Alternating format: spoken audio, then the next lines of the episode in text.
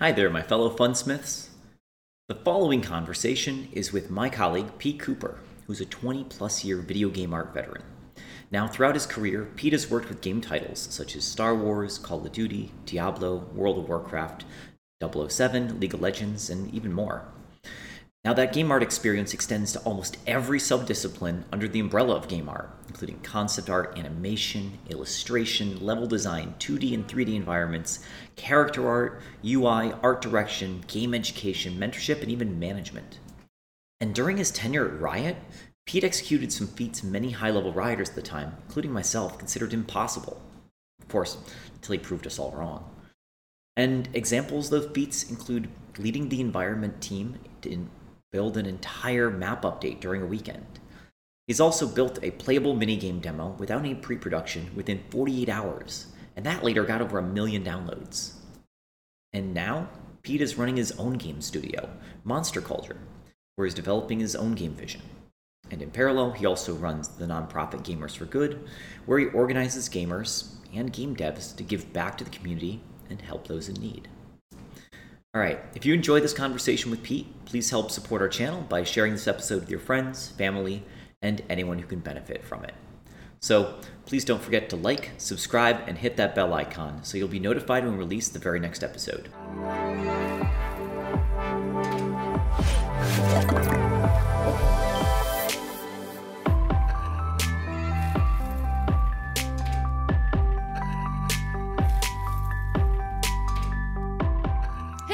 Guys. How are you doing today? Hey. hey. I'm doing great. How are you doing? Glad to hear it, Peet. I'm doing real well. yeah, that's great to have you here, Peet. It's been a while since we've met in person. Yeah, yeah. It's, it's great to be here. It's uh, yeah, last time we met was uh, in Irvine, right? Yeah, pre-pandemic, right? Man, yeah, sat down, yeah. we had a burger, we were like, "Oh, life is good," right? Yep. Oh. And uh, then 2020 happened. Yeah, kaboom. It, it yeah. did. Well, you've done some pretty uh, interesting things since uh, 2020, right? Yeah, yeah, yeah. There's a there's been a lot going on with me for sure. Um, I I uh, went to Airship Syndicate, which uh, you know was a place I really wanted to work. I had some friends there. Grace was there, um, and then a couple weeks after I started, uh, COVID hit, and it was crazy. And all of a sudden, we went from you know me trying to get to know people in the office to everyone's working remote. Uh, so so uh, I never really got acclimated to the team uh, very well. Um, mm. So I worked on uh, the Ruin King, which actually just came out this week. Uh, very good game. Um, and after working there about eight nine months, uh, I decided that you know I this really wasn't for me. Um, mm. So then you know I took a break, and it was it was a, a great break. It took a few months to just kind of figure out what I wanted to do, um, and then I decided, yeah, I wanna I wanna start uh, a, game studio. You know, I've been making games for close to twenty years. Uh, might as well, you know, give it a shot. Yeah, I think. And that's Gamers for Good. No, no, Gamers for Good is uh, our nonprofit organization that me and my wife run, um, and we've been doing that on the side for a long time.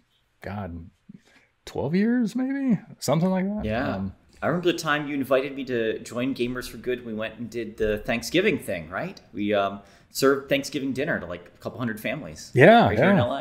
Yeah, it was awesome. I didn't even know that was a I didn't even know that was a thing you could do in LA. It was like awesome. Like it was so nice. Yeah, yeah, it's amazing.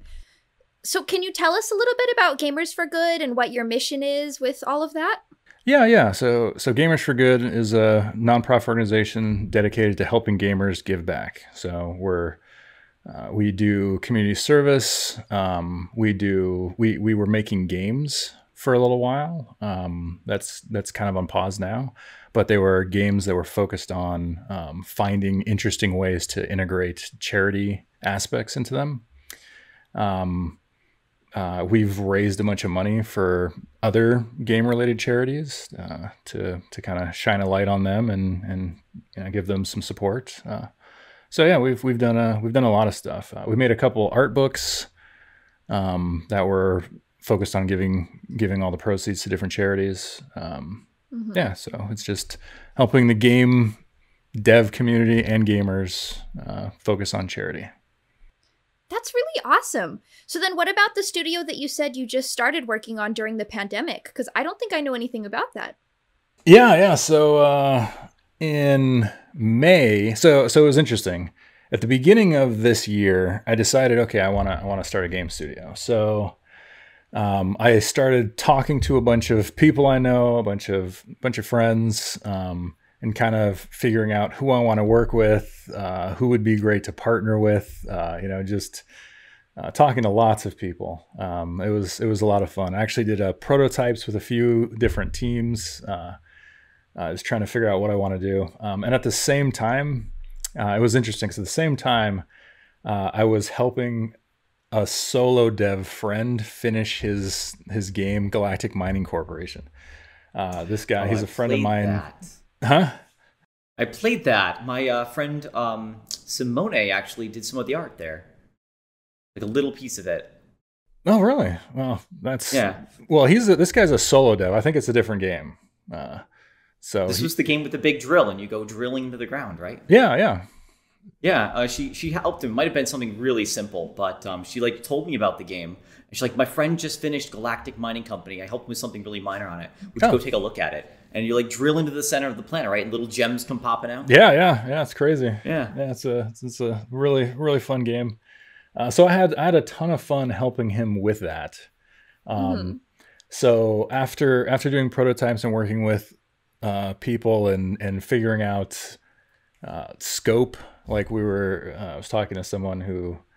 Uh, we were talking about getting, you know, millions of dollars in funding and, you know, making a, a big studio. And and you know it, it just started feeling kind of unappealing because then you're getting back into the hiring mode and you're getting into hr mode and you know once once mm. you once you once you start a big legit company it very quickly turns out you know turns from making stuff to managing like very quickly right. Uh, so I, I spent the past decade basically managing. Uh, so mm-hmm. yeah, Maybe you should uh, walk walk the people who don't know you through the stuff you did before uh, you went off and did D Space.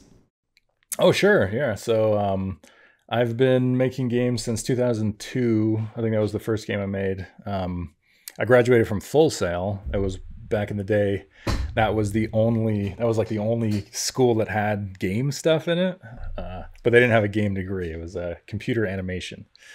Uh, mm. And I, I, learned on Maya 4 uh, way back. Oh my gosh. way back. Wow. When it was NURBS modeling and stuff. It was really funny. Oh.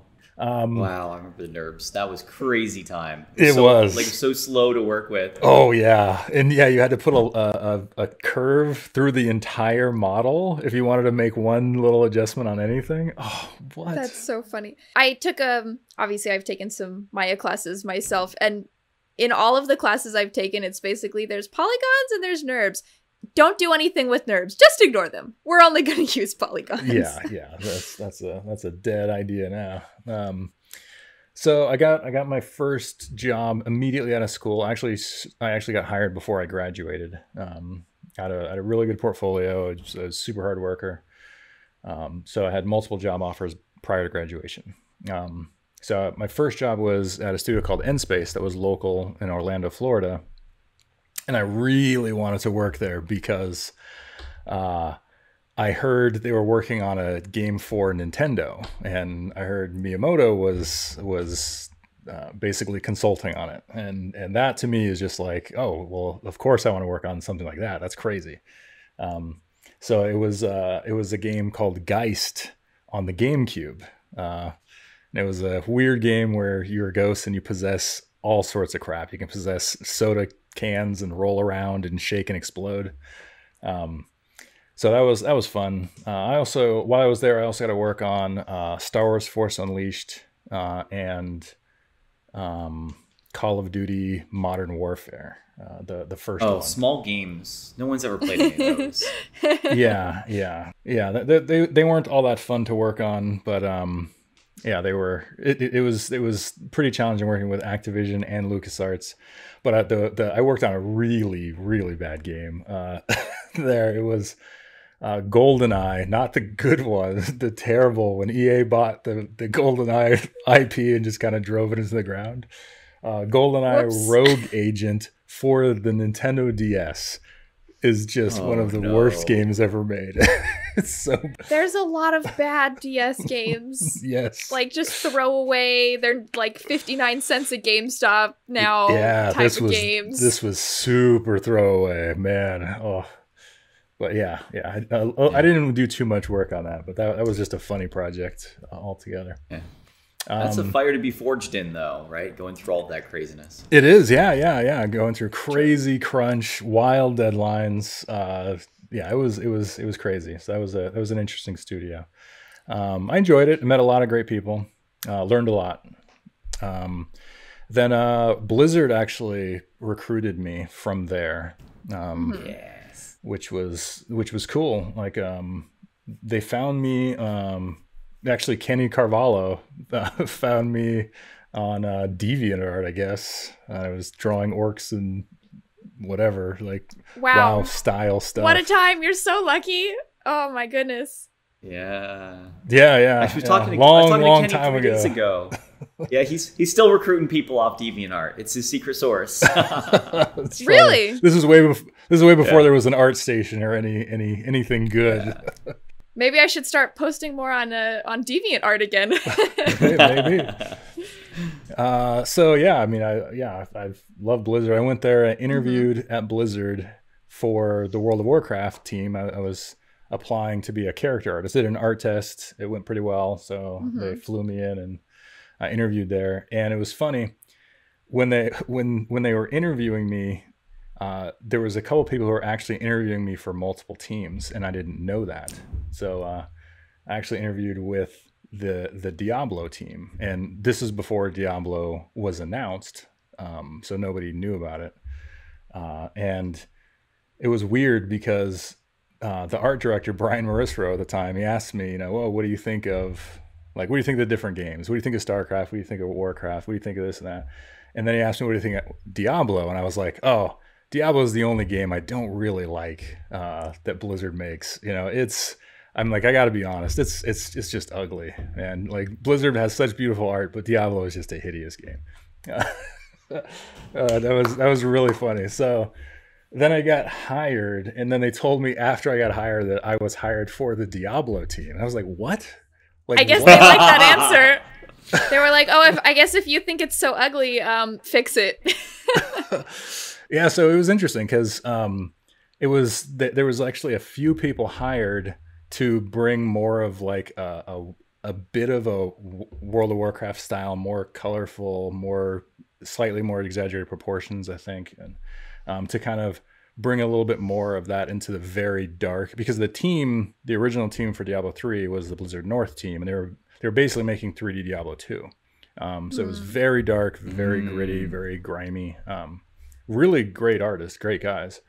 Um, and I think the strategy that, that Brian was trying to do is take a few a few guys. Um, it was myself, Oliver Chipping, Richie Morella, and a few of these guys who were into color and into uh, you know bigger, chunkier shapes and whatnot, and kind of fuse us together and and find something in the middle. Um, and it ended up working out really well. Um, it took a while to get there, but it Mhm. it uh it blended into a, a beautiful game. I mean, I'm very proud of what we did with Diablo three. Uh, I worked on Diablo three for five years, so that was the longest project I worked on. Wow. Which years were that too? Uh, that was 2007 um, to ship in 2012. Yeah. Yeah, that sounds about right. Wow. Yeah, yeah. Yeah. That was that was Oh, back when we were at the old building. Um, Yeah. yeah, it was, it was it was nice. Uh, but while, while I was there, I got to work on. Um, I was I was part of the first team to get to work on uh, the Overwatch initial concepts. Uh, that was that was really cool. Um, I got to work on a lot of Hearthstone cards.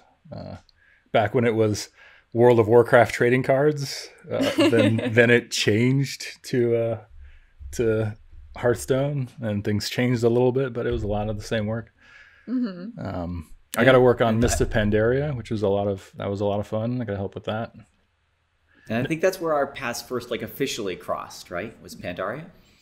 Probably. Um, I got around a lot, so I just kind of got to know lots of people at the company. Um, I wasn't one of the guys who was sitting at my desk all the time. You know, I, I tried to get to know lots and lots of people. It's good to be social. Yeah, and I think I think where we actually f- first crossed paths. Yeah, you know, it must have been that. It must have been that because yeah, I was in I was in some of the meetings and, and whatnot there. That makes sense. Yeah, I think we like I think we bumped at like some of the social events and spoken before then, but I don't think we ever worked on anything together before then. Yeah. Um, though to be fair, even, then, it wasn't until you came to Riot we really went through the the grist rail together, right? Like, Yeah. that was yeah. Yeah, So yeah. we can't we can't really talk about it too much, but uh, Peet and I actually got it picked to work on a secret project that hasn't launched yet from Riot. Um, Oh, and, this uh, is the man, the secret project. it's a secret project. One of the there. many, uh, one of the Yeah. many Riot secret projects. And I actually, I actually remember that you did a great job of when we were kind of like foundering a bit to kind of being lock us down, like, okay, we got to figure some shit out, right? And that seems to be like the value proposition you bring to everything. You're like, okay, we work, work for a little bit, like, okay, let's actually start locking some stuff in. What is it that goes through your head when you decide, okay, there's the moment where I need to speak up and, you know, write people on, get get them back on course? Well, it's it comes from my belief that what we're supposed to be doing is deliver content to players. Um, so I don't have the R and D mindset or the you know let's kind of figure things out forever over time. Um, I, I believe execution is king. So I believe if you have the right team, if your team makes a call, it's it's going to be good because you could take you go A, B, C, D, any of those options. You know, they're all good options. We can execute any of them. Great. So let's just go. Let's just pick a direction and go. Um, so yeah, yeah, I'm I'm not into the whole let's like I was the, my biggest frustrations with both Blizzard and Riot is just the time Yeah. the time um, it took. And I've I've I've chilled out quite a bit over the years. Uh, but man, when I was young, yeah, I was like, let's go. Like what, what are we Yeah. doing? That's was constantly- understandable. So now that we've hit Riot, I've been waiting very patiently to ask you about your experiences on the Ruined King because I am personally a very big fan of the design for Viego. So I was wondering if you had a hand in that at all. Uh, I did not. I did not have a hand in any any Viego stuff. Uh, uh, but in the, I was I was actually very disappointed when when I saw that character. Really? Why is that? Oh. Oh, why is that? Uh, emo Alucard. Uh, he looks like an extra from Twilight more than a League of Legends character, in my opinion. But uh, that's just that's just me. Interesting. Well, you know, I have to say, I think that he's a good character. Oh, he's a phenomenal Um, character. His build, his kit is so overpowered. Oh my Yeah. god. I mean, he's he's a very powerful character, but I mean, you're Oh, familiar, of course, with the the roster of the League of Legends characters. There are so so many objectified, sexualized female characters, Ah, and you know it's getting a lot better with a lot of the more recent characters coming out. A lot more diverse body types, skin tones, um, and like levels of clothing. But it's also nice to see when there are male characters who have that same level of objectification and are uh, presented to the female gaze and um, anyone who's attracted to masc presenting characters. So I thought that was pretty nice. cool. Yeah, I can I can totally see that. That's great. yes. Thank you, Abs Daddy, for your hard service. wherever you are. His Yeah. abs are pretty nice. Um, but what did what did you do on the Ruined King? What was your involvement with that? Well, before Ruin King, I worked at at Airship. Um, that that's not actually even Riot. Uh, I went to Riot after Diablo shipped. Um, I actually gave notice like a couple days after uh, we shipped the game, uh, which was which was great. Uh, then um, I was at Riot for six years. Yeah, I was I was Yeah. head of the the maps team for a while, so I, I was uh, in charge of Howling Abyss, the ARAM map, and Summoner's Rift rework. Oh Don't wow. forget the pirate version too. The pirate version. I remember the game jam where everyone came in for a week. You literally said, "We're going to take the art team. We're just going to deliver an ARAM map in like three days," and everyone was like, "Pfft, "Maybe you'll get like some stuff in there." And you guys actually did it. Yeah, like, it was you just said, Thunderdome. we can ship. Yeah. Thunderdome, 48 hours. Here it is. So what's the process on that? Like from beginning to end, how do you create a map? Uh, well, you start by deleting all the old tools and making new ones.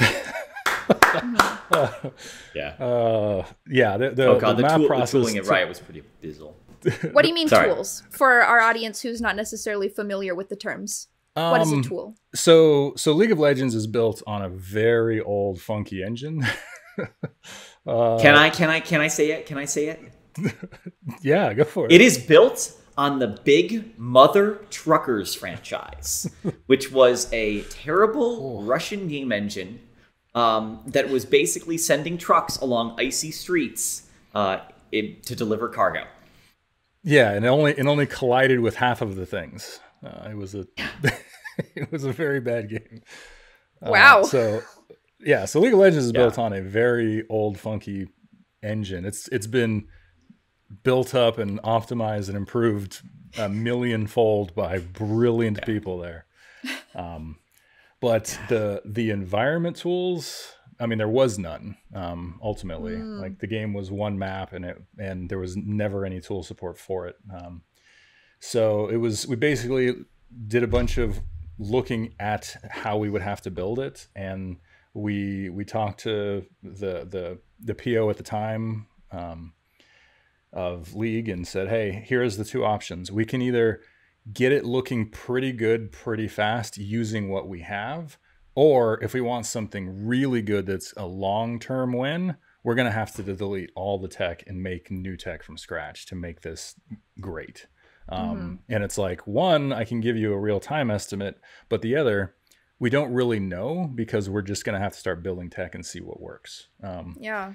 and uh, he's they, they decided yeah let's let's do the long term win you know let's let's really take the time to do it right um, it's like okay so so that took it took about a year to get everything working well and then another i don't know four to six months to to get all of the art working well because we we did the whole mega texture system where we can basically hand paint every pixel on the map uh, so that was that's how I have this really nice custom hand painted look across the whole thing. Um, so, Uh, yeah. it turned out beautiful. Summoner's Rift. Yeah, and that started with Summoner's Rift, right? You built that tech for Summoner's Rift, Mm-hmm. and then you were able to bring that in for the Thunderdome. Is that right? Uh, well, no, ARAM was a completely different thing. We we Oh, we okay. built we built the ARAM map, Howling Abyss, the ice one, um, while we were building the tools because we're like, okay, well, this one isn't that Uh-huh. important, so we're gonna we're gonna break everything on this. so so we built that whole thing, and we're like, how does depth work? Oh, this thing doesn't understand depth. You can't see down because there is no down. There's Oh like, dear. like oh so we had to build it's so it's the weirdest engine ever i was like how can you not look over a cliff like that's that's not a thing nope it doesn't see below zero. okay uh, so we had to build a lot of really basic stuff we had no alpha like no no alpha like no transparency there was no, No transparency layer? no there's no transparency it did not exist What? we had to build tech to get transparency to work. We're like, okay, this is interesting. Uh, so yeah, so we broke a million things making ARAM, um, and then we had most of the tools in a decent place to make uh, Summoner's Rift. Uh, I see. Yeah, yeah, that was that was that was great times. And then yeah, then we made the we yeah for Thunderdome. One of my things, one of my major things I wanted to push while I was at Riot is I felt like Riot has all this amazing, brilliant talent, um, but there a ton of people are basically um, they- they're just kind of I don't I don't even know what what the what the word is for, it, but they're just it feels like they're just kind of stuck in the mud. Um, because there isn't any there wasn't a lot of legit timelines. It was very explorative and it was like, okay, well let's try something. Okay, let's try something else. Okay, let's try something else. Let's try something else. Um, so I wanted to push the idea of let's use Thunderdome to show people how fast we can make high quality stuff. So Thunderdome is this cool thing. It's a, it's basically a two day game jam um, that Riot does every six months. So every time I was like, let's let's get a big ass team together, and because uh, Thunderdome was normally like two to three to four people on a team, and I would make these 20, 25. At the last one, I we did a fifty person team. Uh, we make these, and we. Uh, it was funny because IT hated us because we had to they had to set up like power for us because we had a bunch of Cintiqs, which take a ton of energy. And, oh, oh I see. Yeah, and uh, to get a little clarification to that, right? Uh, it wasn't just that you got to take the time off, which they offered every person in the company two days off, do whatever you want. Just you have to have a start, mission, and, and show off what you make at the end. Um, they would also, for the bigger teams, actually reorganize like the cafeteria, so you could all be sitting together and be like talking, and they'd bring food and support and all of that stuff. So when it was a small team, you just jam a couple desks together and you're good to go. For this 25 person team, they had to run power and Ethernet to the cafeteria to support these 30, 40, you know, state workstations. I can see why IT would feel frustrated.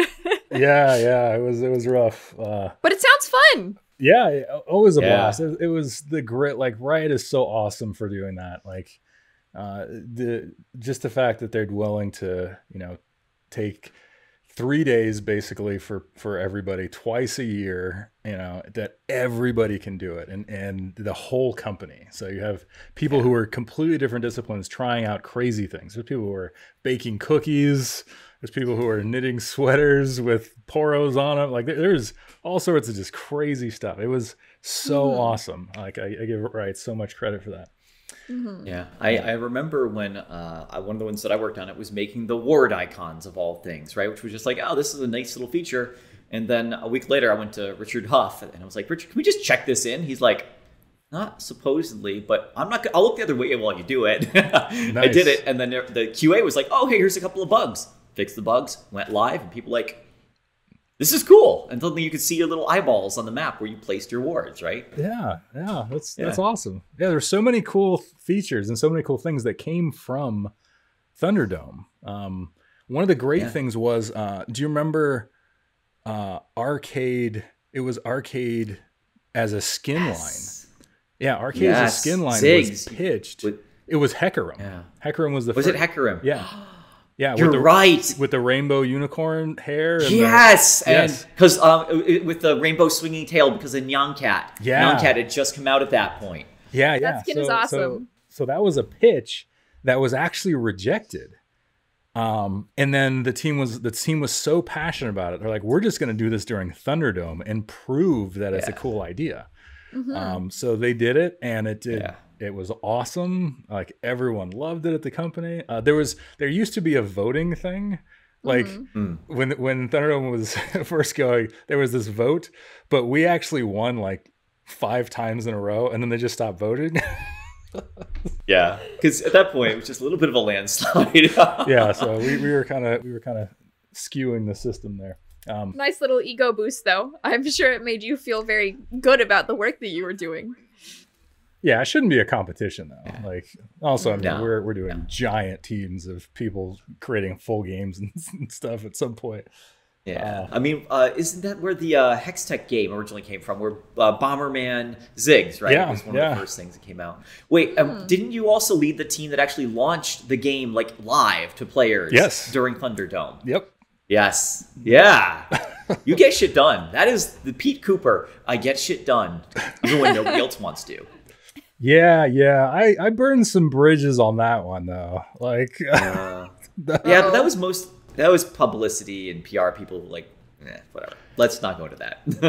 yeah, yeah, yeah, yeah. So Thunderdome was an internal thing, and I was like, well, you know, our goal is we aspire to be the most player-focused company in the world. So how about we do something for players? So my pitch was, we're going to make a game in 24 hours that the players will vote on and the oh, vote yes the vote will end the moment Thunderdome starts. So we have no time for pre-production at all. And we will do all this live and share it on on uh, social media and ask players for feedback and ideas, and we'll throw them into the game, and we will ship a thing in 48 hours.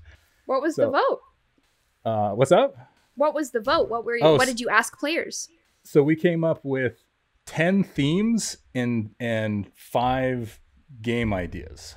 So the themes were all the major ones like Hextech, arcade, uh, pirates. I, I forget what the you know a bunch of the ma- the most popular skin lines for League. Yeah.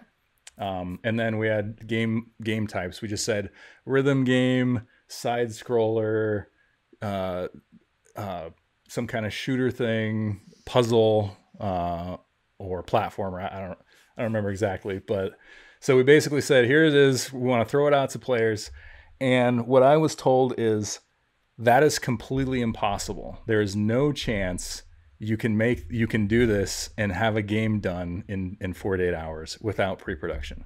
I was told by many people, many high-level people that that is not possible.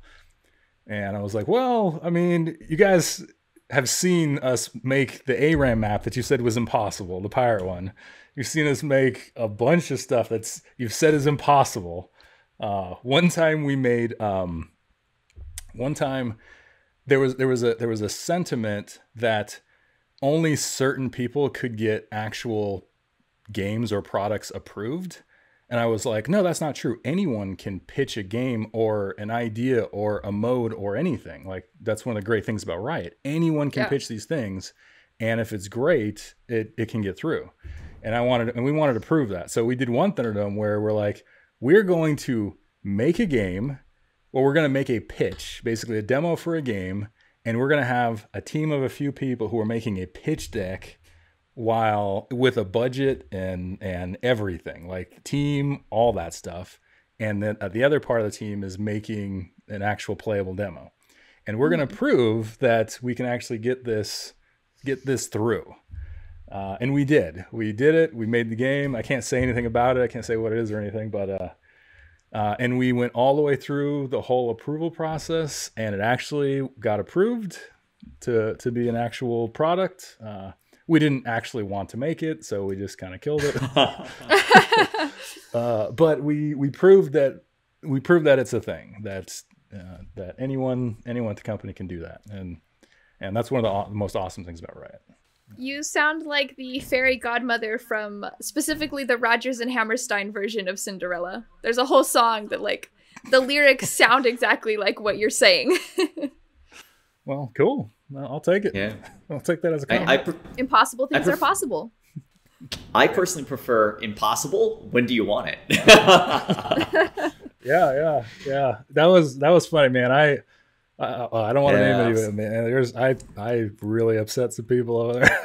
Oh. Yeah. Well, uh, to be fair, sometimes when you upset people, it says more about them than it does about what you did, right? Um, yeah, anyways, yeah, yeah. I, I get it. I mean, Uh, there's there's people who are in charge of PR and marketing and brand and all this stuff, and and when someone throws out a crazy idea that they think can potentially hurt the brand, I understand. I, I understand Yeah. the position that they have to take. Um, but I also understand me. I went over everyone's head and said, you know what, I'm going straight to Marc Merrill and and I'm going to pitch him this, and he approved Mhm. it. And I said, sorry guys, sorry to everybody I had to stomp on uh, to get it approved because I Yeah. truly thought it was the best thing we could do for players, and players loved it. And we we Yeah. shipped it, we gave it to players. Uh, it had uh, it had something like God, what was the the last count? I don't remember, but it had over a million players uh, play the little mini game we put out, uh, and they they loved it. So yeah. That's really awesome. And you know, and we've seen, yeah, and we've seen since then that Riot's been more open to making smaller titles and throwing things out there. Blitzcrank Hook Game, and Yeah, that was know, awesome. the- yeah, right. Like, yeah, like, wasn't that number one on on the App Store? Yeah, yeah. It was number one on the App Store, right? It's just like, hey, so these good. things can happen.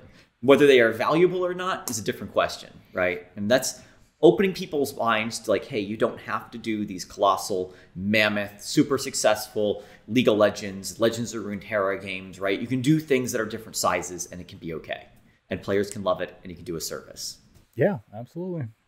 if I was working on a Thunderdome for Riot, if I worked at Riot, I would make a dress up game where you could take the character models from any of the champions and then make them wear whatever you wanted, like any of the costume pieces from any of the skins and maybe some other stuff too.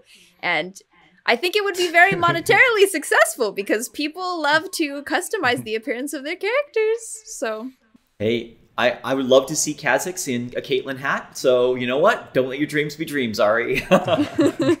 Do it. I'd love right. to see Urgot um, in all the all the Ahri costumes. Oh my God! Yes, uh, K-pop Urgot. yes. All right. Well, let, us move forward. Right. So, um, right, had, we worked together on a project with Riot. You know, you decided to move on and work on some other, other stuff. Um, I've, now, one of the big things about you I've noticed, you've always been a great family man. I remember I coming over for Halloween, and you and your kids were just decorating the whole place, and you guys went over the top, right? So, how is the how is your family? How has that been? Like the family experience plus being a game developer, because it can be pretty brutal. It how can. has it been for you guys? Yeah, it yeah. can. It can definitely be brutal. Um, and you know, there there there has been a lot of times where I have worked too much for my family. Um, uh, where you know that's I would say that's one of one of my regrets is that not spending a bit more time uh, with with the family. Um, you know, I was so career driven um, that you know I, I, wanted to get as far as I could and be as successful as I could and be an example of success to my kids. Um, mm-hmm. I did spend a lot of time with them, but not as much as I should have or wish I would have. Um, mm-hmm. And the thing is, it's it's important to remember that uh, your career is you know is who knows 30 40 50 years but kids are only a certain age for a very small window so it's like it goes by really fast um, you know the the window the window of between five years old and 15 which is basically when you actually can do cool things with your kids because once they're 15 they don't give a shit what you say anyway. Um, you know that's that little that that small 10 year window goes really fast. So uh, you know I, I highly suggest anyone uh, make sure you keep that in mind if you do have kids. Um, I, I, mean i loved i love spending time with my kids. I love doing uh, yeah i loved holidays christmas halloween. We did all sorts of crazy stuff. Uh, you know i've it was it was a blast. Uh, i just i wish i wish there was more. I wish it was a little more balanced towards the family over the uh, over the job for that window. Has, have things in the industry gotten better? I mean your kids are now grown right? So your career and their childhood have literally overlapped completely. Mm-hmm. Yeah yeah because uh, i was in college uh, Full Sail when my daughter was zero. My youngest daughter was zero, yeah. um, and now she's 19. Uh, so yeah, it's been a so my entire career I had basically had kids. I, I have three daughters, um, who are now uh, 19, 20, and 23. Uh, mm. So yeah, yeah. Now they're now they're all old and they're all gone. They've they've escaped to do their own lives. Uh, but uh, yeah, it's it's great. Um, I'm I'm I'm happy with with where things are now with with the fam. Um, um, here with my wife. Actually, my daughter, my oldest daughter, actually lives with us now because uh, she's a she was a hairdresser in LA when when COVID happened. So uh, oh. yeah, that's so, terrible. That's yeah, yeah. So, so, that whole industry was nuked, right? Yeah. Oh, yeah. How how was the paternity leave? Um, when you had your your kids? Uh, I was I was in the army when I had my two younger kids. So oh, wow. um so paternity leave was pretty good. Um but you know, I was deployed when they were young. I was deployed twice to to Kuwait. So uh, I missed a, a, a, chunk of, of life there for two years. I was just playing in the desert. well, you know, thank you for doing really that. Hard. Right. Yeah. yeah, yeah, that was that was good times. If you were uh, in the military, then you weren't in game development at that time. Is that right? Yeah, that's right. Mm-hmm. Okay, so how did you get into game design? How did you decide that that was the career path for you? Um, I've I've been a hardcore gamer since I was a since before I can remember. You know, since I was a little kid, I used to draw little board games for me and my brothers to play, and uh, I've I've always just loved games. I had the Sega Master System and the NES, you know, back in '86 ish, mm-hmm. uh, and yeah, I've I've always I've always loved games. I always known I want to do something with games. Uh, so, um, yeah, it's just it's just been a lifelong passion. So I I started when I was, I was at 15. Um, I I worked at a game store, you know, as, as soon as I could, and then uh, within a God, not even six months, uh, I I was became the manager of the store. You know, because I was by far the most knowledgeable. I knew everything about every mm-hmm. game. Uh, back when back when you could know everything about every game, you know, games didn't mm-hmm. come out a thousand a day like they do now. yeah. Yeah. Uh, so yeah, I managed a couple different game stores uh, growing up uh, in my early years, uh, and then uh, we had my youngest or my my first daughter was born, and she was born with a muscle deficiency. Mm-hmm. Um, so we looked at we looked at uh, therapy, and the cost of physical therapy for babies is you know way more than I was ever going to make uh, as a manager of a game store. so. Uh, so we looked at, we researched it, and we realized, oh, the the military and government jobs, you know, co- totally cover that stuff. So, yeah, so that's that's I decided to join and oh. take care of my kid. I know, see. That was incredibly responsible of you, right? Like being able to say, "Hey, this is what's important to me," and do it. You had to do that, and it's rough that you went through that. So, um, yeah, I suspect she's incredibly grateful. Well, I mean, she's she's a she's a young adult, so uh, yeah, I'm sure she will be someday. well, I I wish you didn't have to do that, um, but were you oh. doing art before you were in college and trained for it? Were you doing it casually for fun, or were you even trying to study it, knowing that it was something that you were planning to do? Yeah, yeah, I've always I've always been into art. Um, I was I was trying to get a job as a comic book artist um, for for a, quite a while. Um, I actually ended up doing storyboards for a pilot TV show for a while. Mm and this was before I, there was any kind of realization that wait, video games are a job. Like you know, that, that was not a yeah. job when I was mm-hmm. young. You know, mm-hmm. it was just a couple guys making beep boop bop crap in their basement, um, and then selling them to Atari or Nintendo. Right? Like there was no such thing as uh, an art job in video games. mm-hmm. um, so yeah, that wasn't even on the radar for me. But then once once you know uh, once the disc game started coming out, you know, PlayStation, I started hearing about, oh, there's actual jobs and, you know, they, they need people to make art for video games. Like, whoa, okay. That must so, have been exciting. Yeah, yeah, that was that was an exciting time. I remember uh, I remember uh, playing Soul Reaver. Um, actually, it was in the Bay Area, California, and we had some guys from Crystal Dynamics who would come in and bring us copies of of their games. And I remember playing Soul Reaver, and one of the guys I was talking to was like, "Yeah, you know, we're we're looking to hire uh, a couple artists." And I'm like, "What? That's like a job?" I'm like, wow, that just it didn't even dawn on me that that was the thing. Uh, mm-hmm. uh, so yeah, then I was like, "Yeah, I absolutely want to do this." Like, forget comic books, you know. Video games is my first love, you know. So yeah. It's yeah, like so, comic books that you can be a part of. Yeah, yeah, exactly.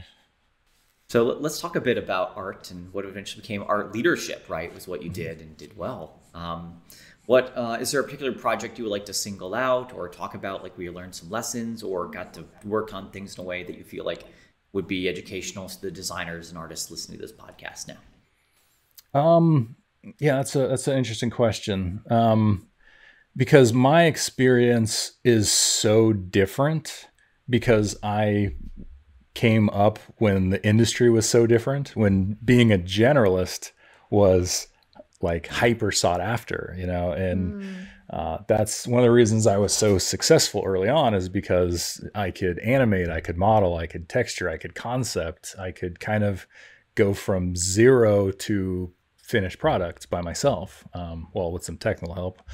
Um, uh, where now uh, I see people trying to do that, and it's like, don't, please, don't do that. that's that's not the that's not the way to go. Uh, the more nowadays, the more specialized you are, the better you are. You know, um, so you know, I've uh, that it's it's helped me with the art leadership angle very much because um, I'm capable because I've done every art job in the industry outside of VFX. That's the only one I haven't done, but I have done concept art. I have done character modeling, environment art, uh, animation. I've done all of the different disciplines. So I understand how long things take. I understand what the tools, what the process looks like. I can communicate very well to uh, to all the disciplines, so that works super well from an art director role. Um, uh, but nowadays, uh, I would never recommend that to people. Mm. so you recommend specializing then? Yes, absolutely. Uh, mm. I do a lot of portfolio reviews and talk to a lot of students and do mentoring. Um, one thing, if a piece of advice I would have for artists is make sure you are working from if you're if you're doing modeling or texturing or any anything or animation make sure you're working from the best assets you can find or the best if you're modeling work from the best concept art you can find. Mm-hmm. there's this weird perception that's been a constant that you have to make your own art. Um, and that's horrible and dangerous and you're, you're if you want to be a modeler that, there's no chance you're a phenomenal illustrator so stop it like find an amazing concept to make models from. If you're an animator, there's no chance you're amazing, phenomenal at making your own models and rigs. you you just need to prove that you can animate. So find mm-hmm. fantastic things to then make move. Uh, I keep seeing just endless portfolios of bad stuff because people think they have to make all of their own stuff. That's that's awful. Like don't don't do it. Mm-hmm. Um, when it comes yeah, to like people who have those what's up yeah people and then people who have those talents right can be occluded by the messiness of the model or the weakness of the concept right when they may have the requisite skills and while there is some decision making right that goes into that it's like hey um, I do like if I'm looking at an animation, I don't care if someone stole Link from Super Smash Brothers and made some sick ass animations, right? Mm-hmm. Like, cool, do that. I don't care if you're a designer and you jumped into Skyrim and made an amazing quest using all prefabricated assets, because that proves to me you can do the work. I don't care like what the medium is, as long as the piece that you are crafting is expressed and expressed well. Exactly. Yeah, I couldn't have said it better myself. I'm, I'm constantly telling people, do the job you want. Like mm. that job is if you work at a, a big studio, you are going to be handed a concept you are going to be handed a game to work within. You're going to be handed uh, as a designer, you know, you're, you're coming in to work on their game. So you're going to be working yeah. within their constraints. Uh, you know, if, if you're an animator, you're going to be handed a great model that's rigged. You just make it move. Like, don't try to do all the things, just do the job you want. Um, do you think the fear yeah. is legal repercussions from using other people's intellectual property? I hear about that quite a bit, and um, I know literally a thousand artists across the industry, and there's only one person, which I should call out right now because he's kind of a jackass for it, but I'm not going to, um, who actually is who doesn't want people using his stuff. Uh, everyone I've ever talked to is not only fine with people using their concepts to make things from, they're they're honored. They think it's very cool. They're humbled by it. Uh, they're like, that's that's wonderful. Uh, as long as you give credit. So if you post on ArtStation, you say, "Here's my cool model, concept by this person with a link to them." That's it. Mm-hmm. That's all you need. No one, in, in, unless you're trying to sell it, Mm-hmm. somehow like if you're trying to literally make money nobody cares if anyone uses anybody's stuff for portfolio work. That's that's mm. yes. That it does not matter. Like it's not an issue. And everyone who says it's an issue, I'd love to talk to someone. I want to talk to professionals who actually say this is an issue. Because I I only hear the only people I hear who say this is an issue is a bunch of solo YouTube artists or people who have never actually literally worked in the industry, maybe freelancers who are just making it up. I don't know. I don't know where this info is getting out from, but it's maybe not... it's different um, in animation as opposed to within game development. But that was what I was taught in university by professors mm. who worked at companies like Disney. So they would say you can't take our model and make it move. They would. They would say, say do not make fan art. Do not use other people's resources. They're so wrong. They're okay, completely wrong. Writing, like like fan fiction, right? Uh, Devin Gill. Do you remember working with Devin, uh, Peet? She used to say like yeah, yeah, fan fiction was one of the best things to train me to work in another company's IP because I'm working with all of their parts. I'm just making the dolls move and telling my story using those pieces. And that's what you're doing with your narrative writer or an animator or uh, you know even a character creator, a lead, right? You're using existing pieces that someone else has put together. Like that's the job. That is the job. So why do we shame it in the educational structure? I mean, I've I've definitely heard that perspective echoed by a lot of different people, but um, from what I understood from these professors who were pretty high level animators within Disney, what they would see is that people who would use Disney's intellectual property would end up being blacklisted from hiring and they wouldn't work with those people. They wouldn't hire those people because they said, "Well, you have stolen our property, so you don't respect our property, so you can't work for our company." That well, sounds like think, evil business people. I think I think back in the day there was some of that going on because back in the day there wasn't like when a lot of these people used to work in the in the industry there wasn't access to things like there is now.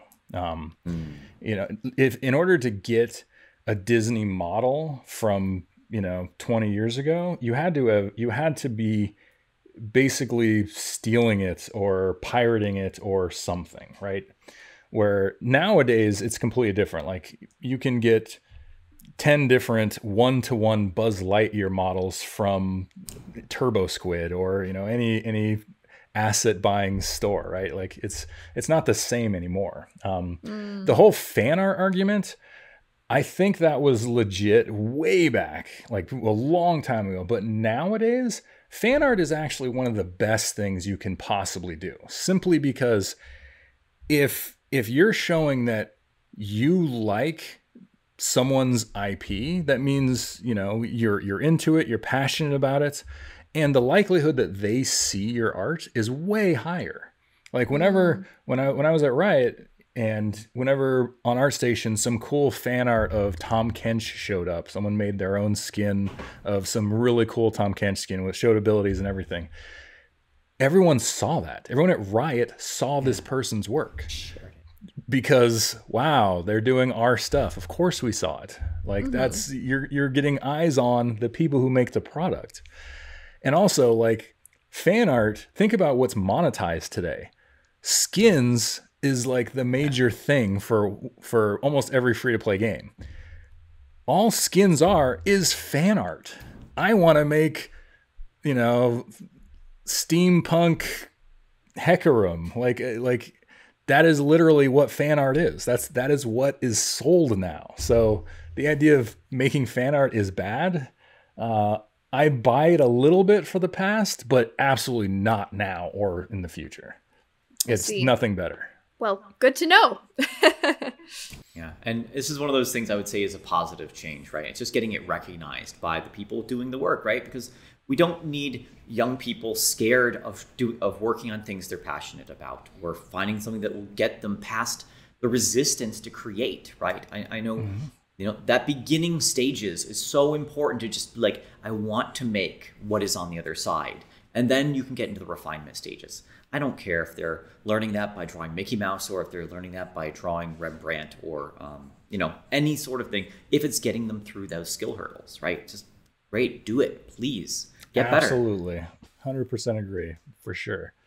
Uh, and a really important thing though is, um, I've made the mistake a couple times on telling people to do fan art without explaining to them the importance of doing mainstream fan art. So, mm. uh, so I've had a couple students who are like, okay. okay, I'll do some fan art, and then they do fan art of their favorite super obscure game that is like nothing else out there. Um, and that's not going to help you get a job like it's very important if you have if you're if you want to do fan art and fan art is great make sure you're doing something really mainstream because the way the business works is if you're making a sci-fi game for instance. Um, mm. if, if you want to make some sci-fi art make sure it looks like mass effect or halo or destiny or whatever. It fits into one of the really mainstream games that are making a fortune because there are a thousand sci-fi games being made across the industry and the majority of them are basically copying what the big ones who are making a billion dollars are doing visually um, so if your game fits if your art fits into halo or mass effect or destiny it's also going to fit into the thousand other people who are trying to copy that so you instantly become infinitely more hireable uh, so keep things super mainstream. That's interesting. So you're saying it, it almost seems counterintuitive to me because I feel like it would be better to do something that's unique that stands out from the crowd. But you're seeming to say it's better no. to do something that fits in with the crowd.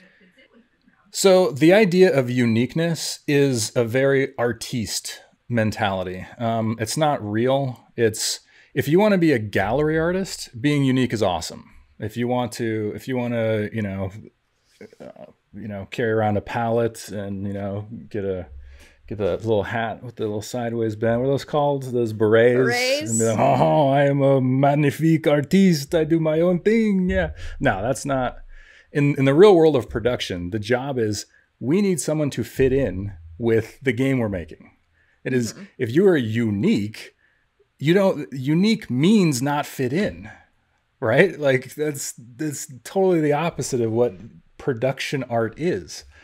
Uh, so it's uh, yeah, i have constantly heard this, and I'm constantly constantly driving me crazy.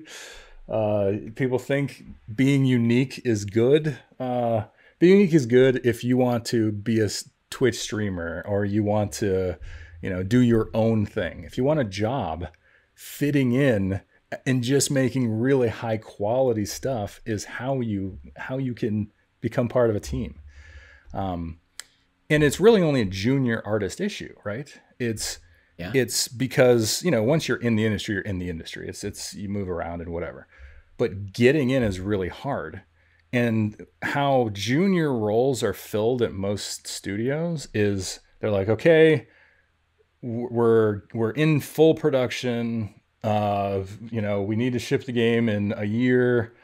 Okay, we need five more bodies to just make this generic stuff. Okay, let's find some junior people, right? And that's that's the amazing way to get experience for junior people. But how they do that is they need to be able to fit in with whatever's being made. If anyone has anything unique, they're off the table. Like, I mean, they just, you can't use anything super unique. It has to be stuff that fits in. So. Mm-hmm. Well, of course, yeah. the artists have to be able to style match, but you don't think that people bring in their own individual um, flair that contributes and makes the overall product better? Nope. Nope. Interesting. Sounds quite nope, soul crushing. It. it, it, it's about paying dues, right? Like I think I think that's an issue that we have today is people don't, don't understand the, the the importance of you need to pay your dues. Like you you are going to come in and do crap work on day 1 as a junior anything. Like that that's why you're there because you have senior people who have crap work that they don't want to do. That that is that is the role of a junior person. So mm-hmm. yeah. But there's but you have to caveat that, but there's the reciprocation of that you get then get the role modeling and experience of these more talented people who will then level up your craft with you by critiquing you. Some will be critiquing you, some will be supportive, right? There's different human interaction styles, and you will become better.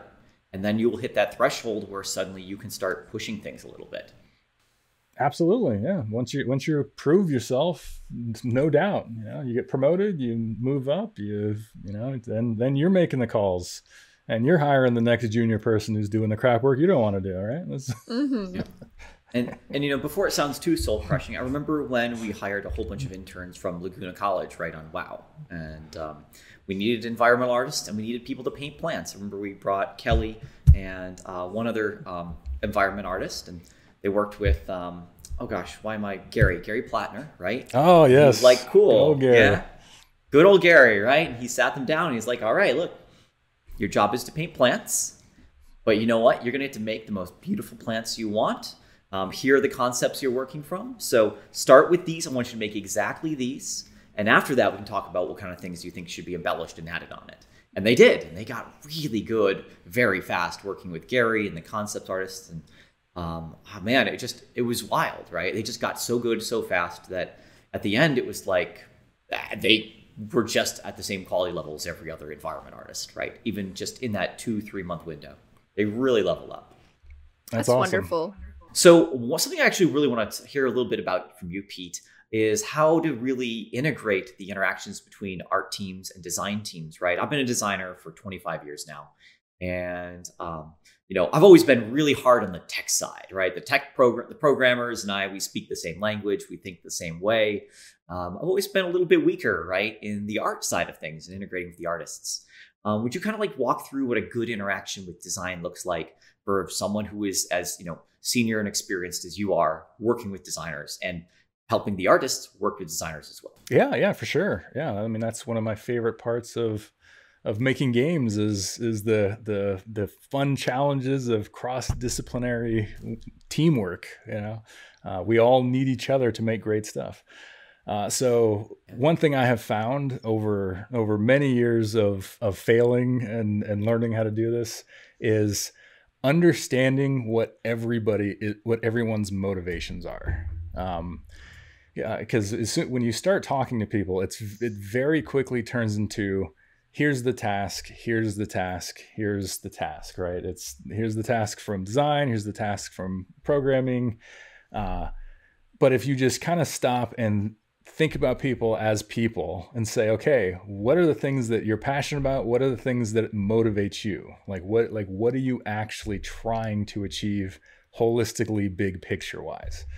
Um, and you very quickly, I- I've found that you find out, okay, this designer really cares about telling visual stories in the world. Like this is the thing that they love. So any ideas I can help inject uh, to to further promote the thing that they care about the most on the project um, is going to you know it's going to just give make us have a better relationship and, and make things good and and then making sure that it's clear to the designers what it is that I care about.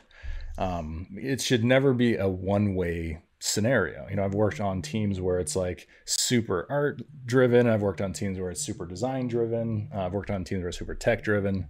Um, the best teams I've worked on are when it's hyper collaborative and everyone is working toward the same goal. It, it, there isn't there isn't a lot of hierarchy. It's just kind of, I mean, everyone is in charge of their own thing, um, but the overall product is is really collaborative. So one thing I would always suggest to designers is make sure don't just give artists tasks because they're just going to then just do the work to exactly what you want and it's going to likely going to be bare minimum. Um, if you make sure you're asking them what is it that they care about? What do they what what can they bring to the table? Like what what is what did they really like on the project? Or or here's this idea that I would love to see implemented is there any thoughts you have on this that that could potentially make it better um, Mm-hmm. you know just getting that getting that investment from people is going to make people just want to work with you so much more Yeah. um so I'd prefer Yeah. to work that way. yeah yeah it's Yeah, and I and I, I hate when I'm on projects and just handed a piece of work without understanding the mission. Mhm. Right? Yeah. It's like, hey, I'm. I want to understand what are you after, right? After revenue, okay, we understand you're optimizing for that. Are you after a creative vision? Okay, well, we're optimizing for that.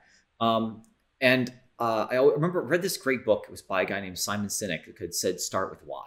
Right? Start with your why, figure out the how, and then you'll inevitably end up in the Yes. what. Right? Yeah. Whereas if, if you're starting with the what, you're sitting there and you're just building things, Mhm. and they may not be aligned towards a goal. And then everyone's arguing. Like, did you ever work with Ryan Scott? Yes yeah yeah very very briefly Yeah. yeah, it's a great guy And you wrote, yeah, great guy. He, I rem- so I had this argument with a guy named Brent, um, Brandon Wenban, and um, we were arguing. It doesn't even matter what the topic was. And uh, we were going on and on and on. We were thinking around, it was late in the evening and we were, every, most people had left. So was, Ryan was walking the floor and I just heard the two of us going at it in like one of those, uh, the one-on-one rooms. And he opened the door. He's like, what are you guys still arguing about? You've been in here for two and a half hours. And we're like, this and this. And Alex believes in this and I believe in this. And it seems like there should be some space in between. And, and Ryan just sat down. He's like, okay, guys, you're both seniors. You both should be able to sort this stuff out, but I'm just to give you one tool one tool to think about, and it'll probably you'll probably solve this in five minutes. and he sat down and he said, "Okay, I want you guys to figure out what you're still arguing about. And here's the three layers of argument. All right, it's layer one. Are you do you have dis, do you have different different goals? Right. If you're both have different goals, you've got to pick a goal and go with it, right? Um, or figure out to know what percentage of each goal you're going to take. Are you arguing about uh, weights, the priority or importance of some aspect, but you have the same goal already. That's, you know, have you already gotten from stage one to stage 2 mm-hmm. And then lastly, only once you've talked about, you know, the goal and how important it is relative to other things, the actual implementation of what you're doing. And then we stopped, we sat down, we unpacked our goals. Okay, our goals were pretty aligned, but it was, oh, I was really valuing player choice, and he was super valuing ease of ease of no someone not making mistake. And we're like, oh, well, what if we just give everyone a free ward on a cooldown, period, and then we give you 50 gold and you can buy a ward or you can buy a, buy a potion. And we were like, yeah, that pretty much solves our debate here, as opposed to saying what which item do we stick in someone's inventory every time, right? And right, that's what it is. Mm-hmm. It's communicating what you really care about in a way the other person respects it, understands it, and then you sort out the detail. Absolutely, that's fantastic. What a great story. That's that's awesome. Yeah, I worked. Um, do you remember? Oh no, he didn't. He didn't work at Riot. He worked at Blizzard. Uh, I don't know if you remember uh, Jake Sohns. He was no. Jake Sohns was after my time. I I was out in 2012. Okay. Yeah, he he told me something pretty interesting uh, a long time ago. That was that was uh, a a designer's job isn't to come up with all the ideas. It's to it's to gather the ideas from the team and parse them into something that is great, right? Um, and that general idea has always really resonated with me. Of, of, yeah, I mean, ultimately, and, and it's the same with kind of any director role. Like an art director's job isn't to dictate what art is; it's to you know gather the strengths of the team and you know coalesce into something wonderful. Um, and that's that's the kind of designer that I've always loved working with is is the kind that's all about making sure the team is heard. And then of course they have the final say. And of course you know they're calling a lot of shots. But before the shots are called they're asking the team like what what what ideas do you guys have? What like what what do you guys want to do? It's not just here is here's this you know here is here is my vision. Make my vision. You know? Uh, I think a lot of young designers fall into that trap, uh, and uh, just uh, try to avoid that. Make sure you know you're working with people, and the more you collaborate, the the better time you're going to have throughout your whole career. Yeah, I mean, yeah, more people are always going to have better, bigger ideas than if it's just one person working alone. There's rare, only rare instances where a lone designer can create the entire process. Yeah, and some of the worst environments I've been in because since then I've worked with a lot of teams, right? And the most toxic, awful teams to work in are ones where there's one guy who thinks he's the design auteur and leading people down terrible design choices, thinking that they understand it because it was their original idea, not realizing actually your job as the as the originator of an idea is to cultivate people better than you, to give you better ideas and do better job on anything than you could have done, right? I will hire Peet Peet's going to do better, and make better direction decisions. I hire Ari. Ari's going to know more about illustration than I ever will in my life, right? Um, and also video editing. I just want people to know Ari fucking edit. Ari edits all the video content in this channel nice. and is amazing. Thank you. Um, and yeah, well, it's, it's really, it's just incredibly important work, right? And that's leadership. Leadership is not, it, it's not pointing in a direction and then micromanaging every single person like it's StarCraft. It is saying, we're going over there guys, how with the team we have, how do we best do it? And then if you end up in a really bad situation, maybe pivoting and moving people the other mountain. But you know, that's that's a different story. Yeah, yeah. Yeah. Well, Peet, it has been such a pleasure to have you on the show and to get your insight and your perspective. So thank you so much for coming on today. Oh, we're already done. Oh, I know, hard was to believe an hour passed so so quickly. Yeah. okay, cool. Yeah, this has been this has been great. Yeah, Peet, uh, you know, um, obviously, you know, working with you, it's been, man, spending a very long part of our lives and our careers. And I've always been just, I've always been inspired just how capable you are of saying, hey, let's move forward and actually make things with it, right? And that has always been what you've brought to every team you've been on. Um, and I just have to say that having worked in these glacial companies, right, you were always a spark of fire uh, in each of them. And I've really appreciated that every time I worked with you. That's awesome. Well, thank you so much. Yeah, I mean it's it's been great. Uh, I've got to work with you and so many other awesome people. Uh, it's it's been a wonderful career, and now I get to be a junior generalist uh, on my own thing. Uh, so check out uh, creaturecauldron.com if you want to see what I'm working on. Uh, and uh, yeah, it's been it's been awesome. Thanks so much for having me. Thank you so much. And to our audience, if you have any questions for Peet, go ahead and put that in the comments down below. And remember to like and subscribe, and we'll see you all next time. Bye. All right. Thanks so much. See you. Bye. you bet. Cheers.